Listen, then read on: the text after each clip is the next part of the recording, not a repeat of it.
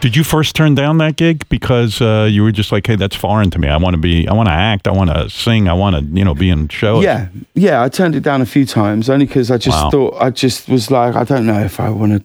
And let me tell you that this? that turns less on like nothing else. the fact will- that you were hard to get. But that turns any of us on. Anyone, Yeah. like any woman, any guy you meet, anyone. If you, if someone's completely sort of, Why would you turn that down though? Like, I mean, just because you didn't think you'd be good at it?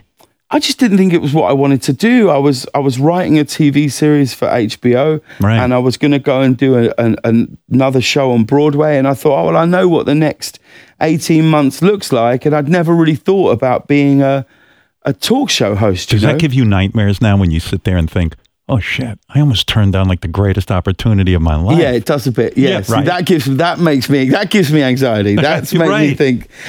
What were you thinking? Yeah, And But also God- he made a terrible financial offer, and he'll say that himself. He did. Yeah, he tried to lowball you.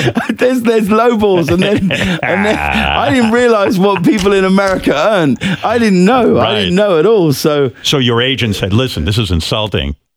Yeah, well, uh, yes, yeah, Yeah. it was it was uh, it was real. I mean, you know, Like you would have been this big famous guy and making no money. You would have Yeah. to live in a tenement. yeah, it's, it, it was it was a. He says himself it was a low offer. yeah.